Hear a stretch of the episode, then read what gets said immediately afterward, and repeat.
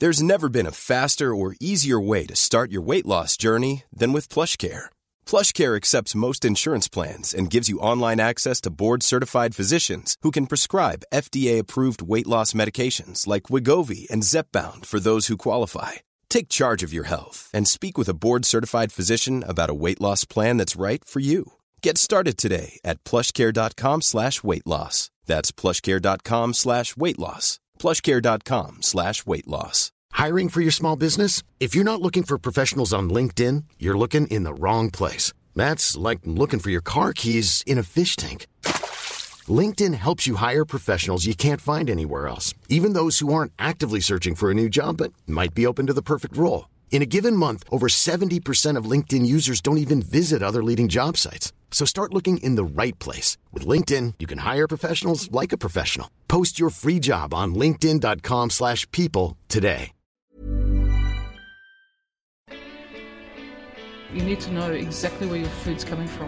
That's the, the clientele that write the menu every week. keeping your eyes open and your ear to the ground essentially and listening to what people are growing. The integrity, that, that provenance, that ability to not just know where something came from, but to really know the, the ins and outs of how it was raised mm. is really important.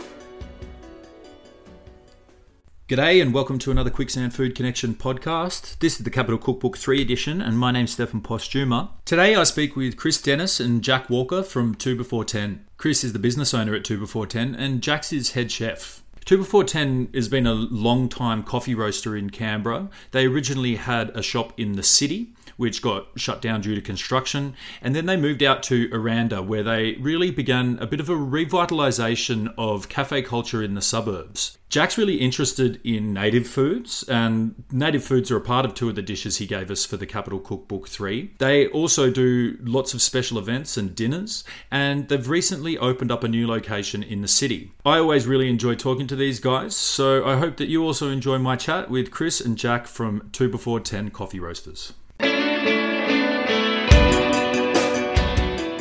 To start with, I want to ask you about the transition from two before ten city to two before ten Aranda. Like, how long you been here for now? Uh, we took over the site September 2014. So we've had the site for 18 months, a bit over 18 months. Yeah. But the cafe opened March 2015. We had the trailer out the front doing jaffles. Very 2014. Uh, but yeah, the cafe probably in March 2015, and then Jack came on Just before or just after Christmas? yeah, around Christmas. um, so it was sort of by necessity because we thought that we thought the building we're in was getting pretty much closed down for two years because they were doing construction, but they actually were really good in uh, letting us transition while they were doing construction. So we could have stayed there pretty much. But then the guys that own this building were regulars at Tubi, Mhm. and we wanted to expand the roastery. And when we came out and looked at the site, it was just obvious that it was Mhm. kind of going to work. Mhm. Obvious to a few of us. Yeah. but every, like a lot of people would, because it's Belco. It's like nothing good happens in Belco.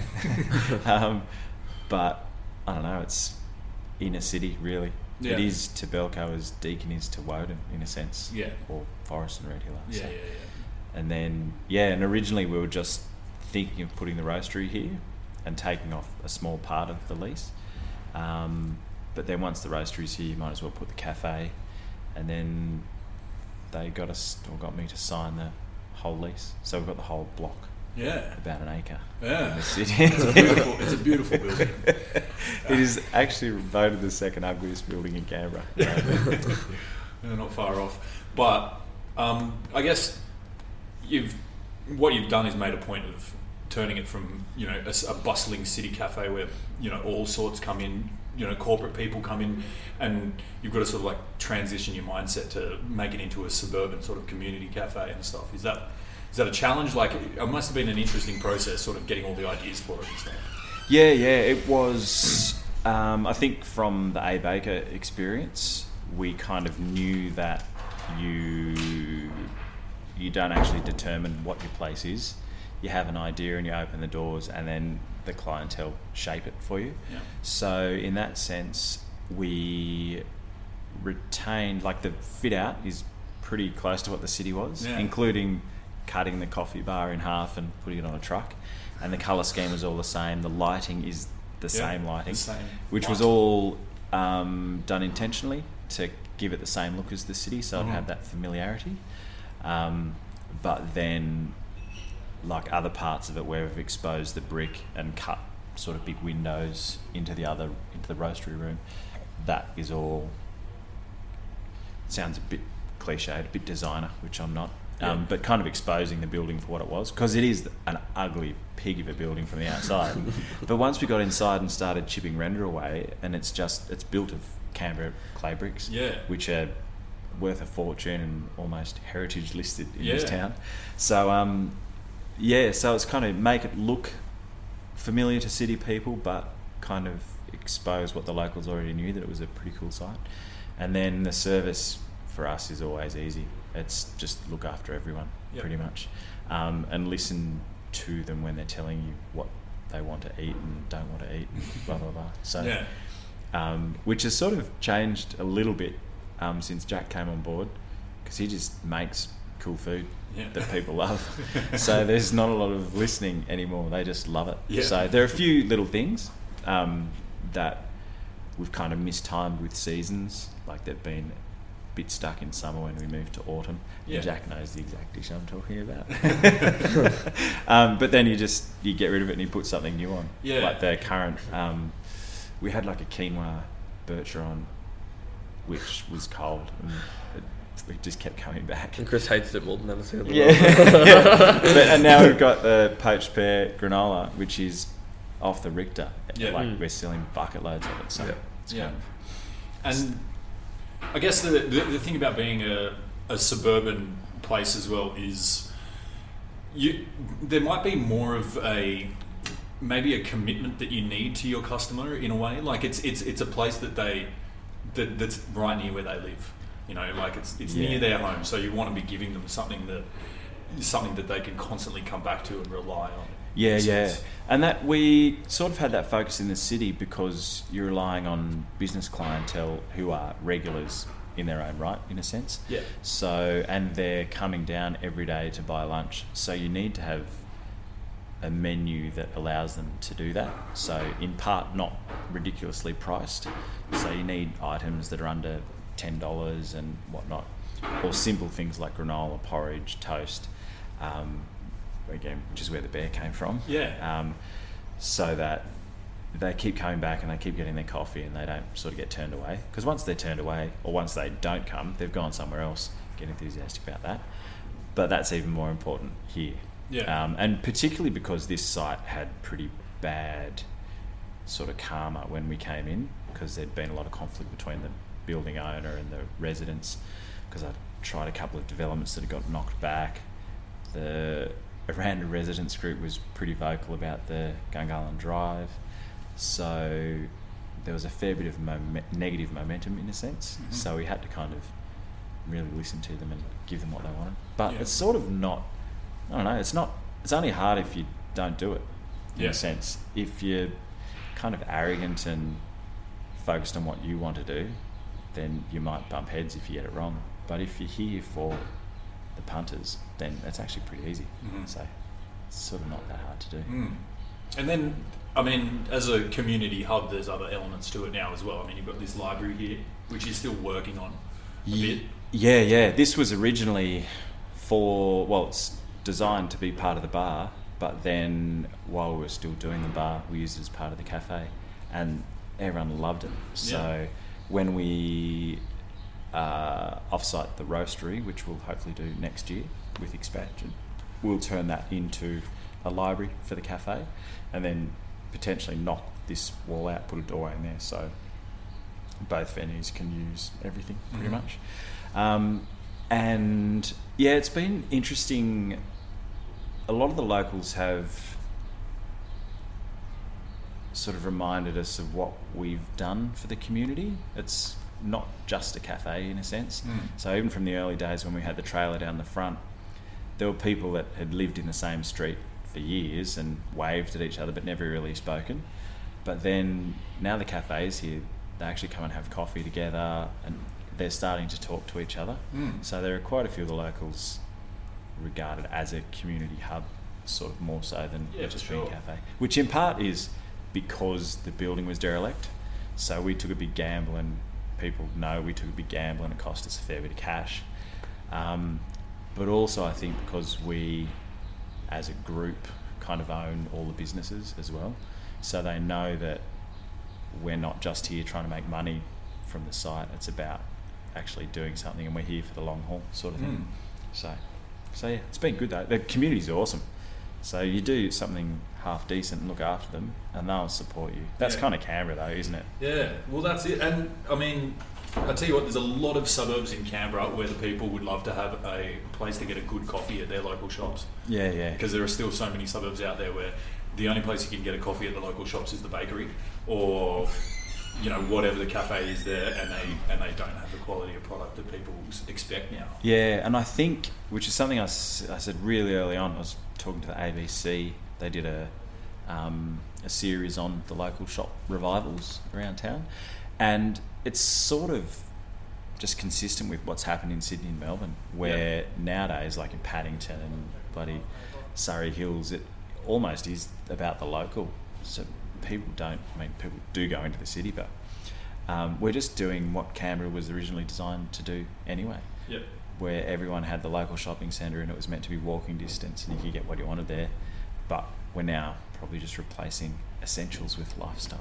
Yeah. So, um, and yeah, and it's like, and we're not the only people that have done it. So, Yeah. heaps of people now, just little cafes. Like there's one over at Watson.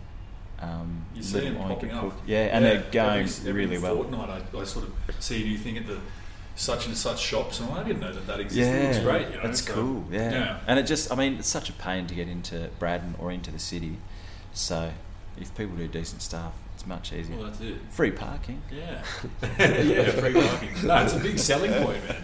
It really It is. is. It is to me. You may, yeah. Especially well, within walking distance from a house, you know what I mean? Like out here and in other suburbs and stuff like that, if you can walk down the road and get something good, yeah. you're. But there's only a handful of places in Canberra where you can do that. Where Canberra's can do it. like relatively widespread and big. Yeah, yeah. If you live yeah. around Kingston and Manuka or, or, or around the city, you're right. But like, anywhere else, Yeah, it's pretty tough. it's Yeah, tough. you drive. Yeah. So, particularly with the bar, so they're starting to love that. Yeah. Just wandering down, Yeah. except it's uphill. Oh, to the no. restaurant. We're one- I mean, a few complaints from the old boys about that. yeah. Anyway, and, and then one of the things that you've done is enlisted the services of Jack here. Yeah. and giving him a bit of freedom to to do some different things in the kitchen, like you mentioned before. Jack, do you want to just what like since you since you came in, like what what was the brief from Chris? Like, what did you guys talk about when you first came in? Uh, when we first came in, it was more to do with the fact of we're doing a lot of people on the weekends, and we need to start getting food out quicker to people. Yep. Um, it needs to be a lot quicker and a lot nicer for the people, so we can have everyone, so people aren't being turned away on the weekends. So that was the general brief to start with, was just to try and simplify it as much as possible, but keeping it tasty. Yeah. So we could do the volume of people that were coming from the local suburbs to eat. Um, and then from then, it was moving up and stepping up our game to get the food as good as possible, which I feel we're at a really good level of now. And it's very, very seasonal, and we use local stuff, and um, we use a lot of native stuff too. Since I came to Australia, I've been really interested in native foods and the meats that come from here, as well as the foraged plants and stuff. Yeah. I have a lot of foraged plants that I grow in my garden now that I try to use for the native dinners, which we started doing, Yeah. which really showcases a lot of Australian produce that doesn't get used as much as it should, really. Mm-hmm. Um, so generally, that was it, really, and it was to start doing some native dinners and some food that um, really interested the locals Yeah, cool. um, and that people were interested in. Yeah, cool. Um, and I guess the manifestation of that is the koala bear, which is an original two before ten thing with your twist on it. I'm Yeah. assuming, Jack. Do you want to tell us a bit about the dish? So that started off um, a couple of years ago, was it in two weeks? Yeah, Yeah, yeah. when it was still in the city, and I believe it was to use the offcuts of the bread, the smaller pieces, um, and to give a bit of a cheaper option for the cyclists, um, so they weren't just eating banana bread all day, um, and they actually had something a bit healthier to eat. Um, and then with um, Chris buying into a baker and owning there, they started getting the rye muffins from there. Um, and then I believe was it cyclists who Yeah. Started Oh. to give it the grizzly bear and the polar bear Yeah, with the different CrossFit sides. guys in town. CrossFit guys. Yeah, yeah. So it was all it, it all came from sort of catering to these people who needed a, a quick meal, cheap. You don't want something too heavy if you're still Yeah. gonna, you Yeah. know 20 k's to cycle home or wherever you're going. So yeah, yeah. And they started uh, adding their own sides to it, which brought Yeah. the different kind of bears. And obviously, because I'm obsessed with koala bears, they're one of my favourite animals at the moment. We said we should do a native one if we're moving to native produce. So we just started to um, started to put. We started with just native dukkha, but we wanted to do something a bit a bit more. So we put Yep. the chutney, Yep. uh, bush tomato chutney, which is really smoky and intense, but it's got a really good flavour and it goes yeah, goes well with the whole dish. that's it. So yeah, it's it's quite a good So what do you put into your dukkha? Uh, the dukkha we buy from um, Outback Chef, Yep. which is a company that bases all their stuff out of South Australia. Um, and there's about 20 different ingredients which will be listed in the in the Yeah. recipe that will be coming out. Yeah. Um, but there's heaps and heaps of different um, Yeah. Different seeds and nuts um, and spices that go through it. It's really really cool. Yeah, they, they sound like a really cool supplier. You were telling me a bit about how they work with sort of local. Yeah, they work with all the local communities in South Australia, and they have a few uh, connections up north in the Northern Territory that they use. Um, a lot of the succulents come from South Australia. Um, they try to get their quandongs and their kakadu plums from the Northern Territory uh, as much as possible, and they get um, pepper leaves fresh from the trees up in the Northern Territory as well. The rest of it generally lemon aspen berries and riberries and all the foraged herbs come from South Australia. Um, and we get those through our local supplier who they wholesale to, um, which is really good to start trying to use those guys and to build a business using native produce, which is what we're trying to work towards at the moment. So Yeah, wicked.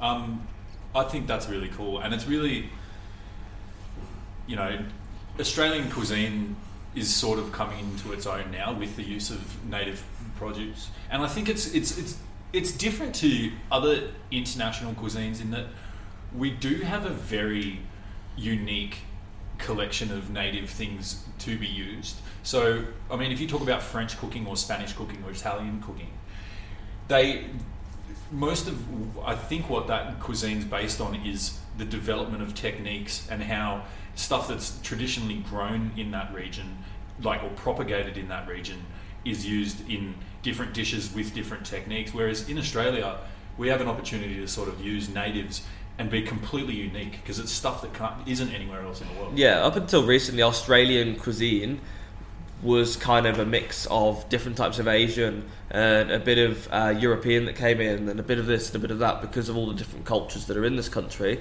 Um, and only recently have people actually started utilising the native trees and plants and herbs that have started coming through. And uh, it's really good to actually start having an Australian cuisine being seen as things that only grow over here now. Things like finger limes have taken off the most, and they're now even being farmed in America and in England, and they're starting to being used. Yeah, Yeah. I mean, four years ago when I was back in England, I met an Australian guy from Canberra. He told me about finger limes. I didn't know what the hell they were. I don't think anyone really did then. But now actually people are starting to understand what they are, and they're they're being utilised for what they are, which is something that I think it's the best citrus going. It is. I think it beats any other citrus. It's that you can awesome, and I think one of the things you might see it used in internationally is um, mixology. Yeah. really taking it on in, in, in a in a beverage context, which Oh, is of course, cool. it's so perfect because Yeah. it's like the spherification, which came from uh, Spain, from El Bulli restaurant. Yeah. It's basically a version of that, which people are being chefs for years and years to try and perfect. And it just comes off a plant native to Australia, so Yeah. it is. It's yeah, it's logical that people should be using such a great ingredient, really. Yeah, and so, um, you know, with the dishes that you gave us today, the, obviously the initial brief was to, um, you know, make solid cafe food that's simple. It works efficiently in the in the context of the cafe on busy weekends and things, but with fine dining experience. Um, You'd always have that urge to be doing something a bit more sophisticated, as a lot of chefs do. You know, you want to push and you want to challenge and you want to um, you know grow yourself and stuff like that and these native produce dinners are an opportunity for you to do that so you gave us this beautiful kangaroo dish Do you want to tell us a bit about that one? Yeah, the kangaroo dish is one that we did on our first native dinner, which we did a couple of weeks ago, um, and it it was a crowd favourite, so we decided to do it again for our next one. I think mainly because it utilises the the main protein that is readily available in Australia that people aren't really using, and people are almost scared of, or they don't know enough about it to want to actually try and cook it at home. Whereas it's the most readily available and tasty meat, I think, since I've come to Australia to eat. Um, kangaroo is beautiful, and I really think it should be started getting used more. Uh, and then with celeriac, it's paired really well because it's such a woody, intense flavour. Um, it, it works so well with the mustard seeds, which I've pickled, which are on there. And then you have this array of different succulent plants, which give you a real saline hit. Um, and then there's a couple of different ones that are also grown in my garden, like wood sorrel, which is quite readily available in Australia, which gives you a real citrus hit. Um, and that combined with apple, which is basically what a muntry is, it's a, a small native apple flavour. It tastes like a Granny Smith apple. Uh, that goes so well, it really bites through with the kangaroo and works so well together. Um, that's why it ca- became a crowd favourite. It's just such a good dish. Yeah, and yeah, with these sort of things like muntries, quandongs, and lots of you know native spices and herbs and things, you're starting to see it creep into the the public vernacular a bit more. You know, you're starting to see people know the names of these things, know what they are, know what they taste like, and I think that's the sort of obvious step towards using native ingredients and developing our like Australian cuisine as something unique. Yeah, I think it's really good. A lot, mostly at the moment, because it's only just starting to come through. You're seeing more of jams and preserves and flavors put into things, as opposed to the fresh ingredient, because it's hard to keep a sustainable amount of it coming through when not that many people are open to using it yet. So it's quite hard to get um, in touch with all the fresh stuff and get hold of that. But it, it is really becoming a lot easier to get hold of. Um, we get it through our local Canberra vegetable supplier, and he said in the past three years he's got so many people trying to get onto his case from it that they've started to up it a lot more, and it's actually giving Indigenous people jobs in areas where they wouldn't usually have that. Um, and not jobs that takes them out of what they believe their culture is. It's actually something which is historical to them, and it's part of what their lifestyle was, which was utilising all their ingredients from their land. Um, I think it's really good to be able to give them a job doing something that they actually have passion for. So- Yeah, that's super important. It's really important, and it's really, it's really special in a way. And it's, I guess th- there might be circumstances of you know things where knowledge about their their their own cultural native foods have been has been sort of lost through a generation or something like that, and being able to bring that into bring that back into into that culture is, is Oh, of course. I've done special. I've done quite a bit of reading when the English people came over. They pretty much stripped back what they were using and said that it was wrong and you know it didn't work out well and they were putting their uh, their European vegetables and fruits in and they said this was the better way to do it and they pretty much nearly got stripped back to extinction. Um, which is horrible, really, because it there's, they are like I said, they're such great ingredients. So it's, Yeah. it's good that we can actually start utilising them and building it up again, and it's become a normal thing that people use in households and a normal thing that you would eat. Mhm. So Cool, and it's a bloody delicious dish. That It's- kangaroo. it's I had really- a nice, yeah. uh, taste of it before. yeah, and it's beautiful. Um, other than the native dinners, like I mean, as we were saying, this place is a little community hub now. There's a yoga studio, fitness studio. Yep. Yeah. Yeah. What's- So fitness studio, Yeah. library, It's bar, There is a, a little shop downstairs Little shop with a lady who downstairs, uses just Australian designers. Okay. Yeah, Yeah. yeah. Cool. And then the yoga studio, which is yoga, dance, Pilates, everything. That's got four treatment rooms, which will be massage and Really? yeah. So which is because downstairs was the old supermarket, so it has no natural light and it's underground. Basically, it's under the car park almost. Mm. So you, there weren't many things you could do. So you, we could have done a proper speakeasy or a massive wine cellar or a yoga studio. So yeah, pick that one. So Yeah, now, cool. Now we own a yoga studio. Yeah. Who would have thought? Yeah. Last time, you know, two before ten was open in the city. It's just like suits coming in, getting their lattes, and now you own a yoga, studio. Now we are mums and bubs. Yeah. Yeah, it's That's good really though. cool, though. It's awesome. That's kind of um, uh, and particularly of all the suburbs to have done the native thing in. There's Aranda's prime for it Mm. because it was originally designed as the bush suburb. But They- it, is. yeah, left a at the street heap names. Yeah, yeah, yeah, Yeah. It's fantastic. So they are loving it, and that's as much as you know, giving Jack license to do amazing dishes and pull ingredients together. It's kind of about making people familiar with it Mm. because, I mean, from a sustainability point of view, the whole source locally thing, far better to be sourcing local ingredients than rice grown in far west New South Wales and stuff like Mm. that. But then taking it from those dinners and sticking it into the daily cafe menu. So we've sort of got a vision of just sneaking it in there without much fanfare. Mm. So, you know, we've re- replaced the brisket, beef brisket toasty, with, originally with a kangaroo toasty, and now Jack's doing braised wallaby, Mm. which is going off. It's, Really? And it's It's the probably most one of- popular toast it's one of the tastiest toasties we've ever done, um, and the cheapest meat. yeah, because I know. apparently, what is well, it? Three bucks a kilo. Or Yeah, something? Yeah. three fifty a kilo because nobody used it, and Yeah. if, I, if, if you give it to someone, normally they wouldn't know what the hell to do with it. Yeah, yeah. So that's it's another really What's big the, plus. what else is in the toast?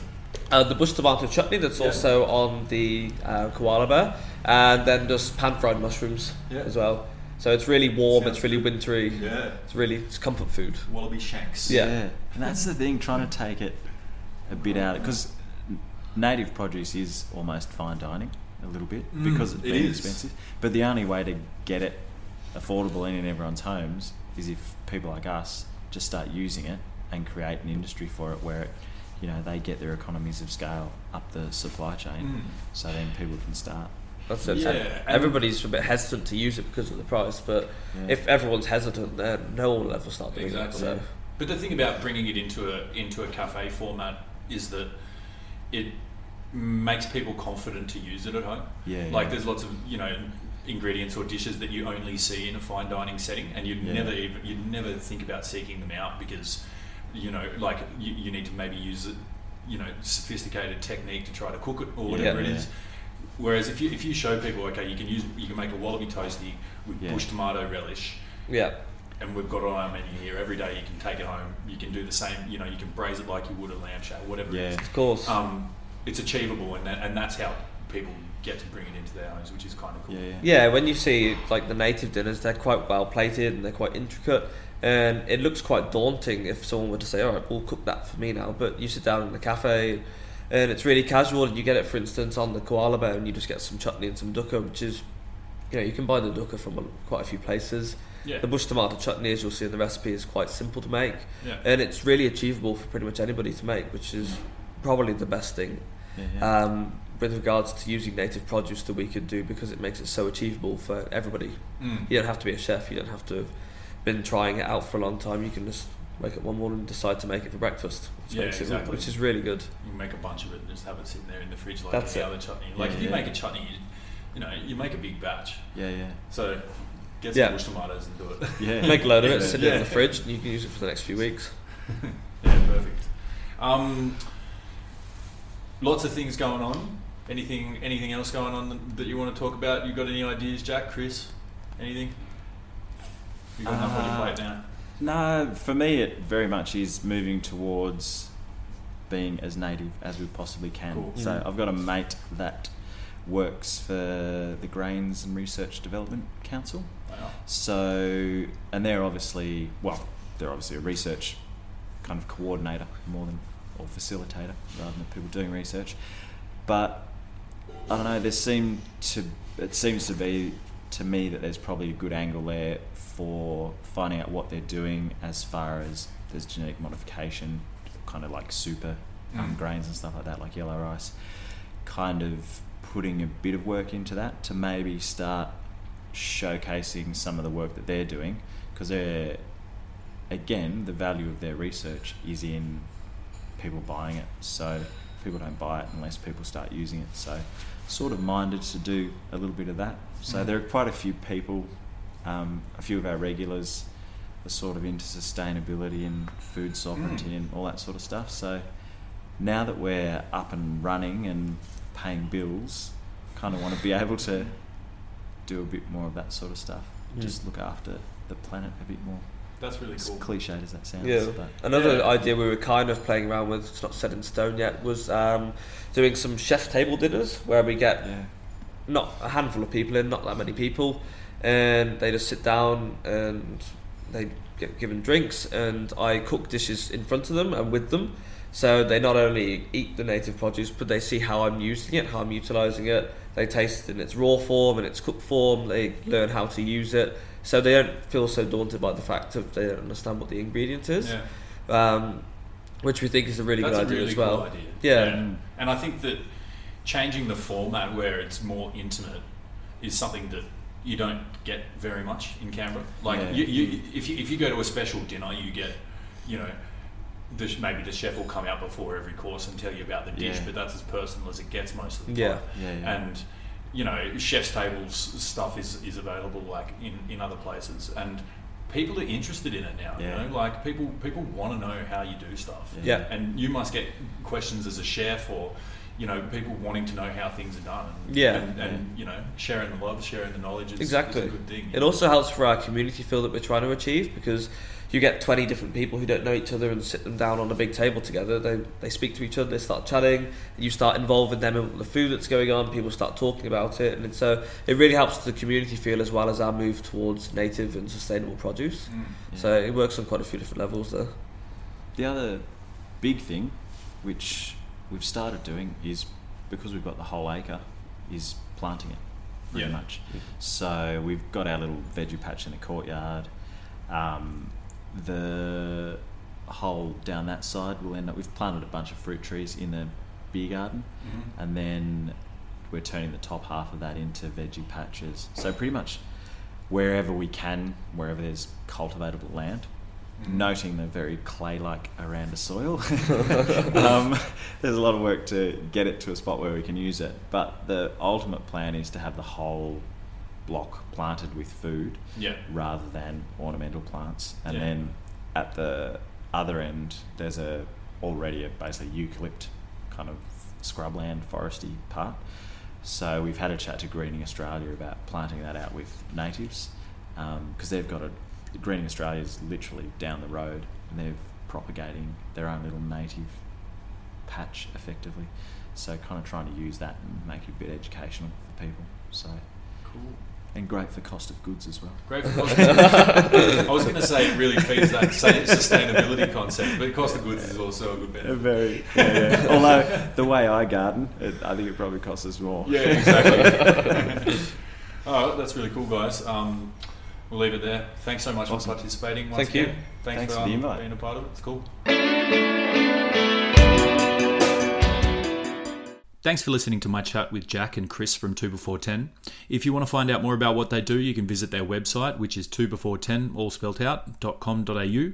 And if you want more of these podcasts, you can find us on iTunes and Stitcher. Just search the Quicksand Food Connection, or you can listen to all episodes for free on our website, quicksandfood.com. If you want to keep up to date with what we're doing, you can find us on social media. We're at Quicksand Food on Facebook and on Instagram. Thank you so much for listening, and we'll see you again next time. Ever catch yourself eating the same flavorless dinner three days in a row? Dreaming of something better? Well, HelloFresh is your guilt-free dream come true, baby. It's me, Keke Palmer. Let's wake up those taste buds with hot, juicy pecan-crusted chicken or garlic butter shrimp scampi. Mm. Hello Fresh. Stop dreaming of all the delicious possibilities and dig in at HelloFresh.com.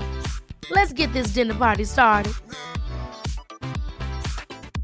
Mom deserves the best, and there's no better place to shop for Mother's Day than Whole Foods Market. They're your destination for unbeatable savings, from premium gifts to show-stopping flowers and irresistible desserts. Start by saving 33% with Prime on all body care and candles. Then get a 15-stem bunch of tulips for just $9.99 each with Prime. Round out Mom's menu with festive rosé, irresistible berry chantilly cake, and more special treats. Come celebrate Mother's Day at Whole Foods Market. Planning for your next trip? Elevate your travel style with Quince. Quince has all the jet setting essentials you'll want for your next getaway, like European linen, premium luggage options, buttery soft Italian leather bags, and so much more. And is all priced at 50 to 80% less than similar brands. Plus, Quince only works with factories that use safe and ethical manufacturing practices. Pack your bags with high-quality essentials you'll be wearing for vacations to come with Quince. Go to quince.com slash pack for free shipping and 365-day returns.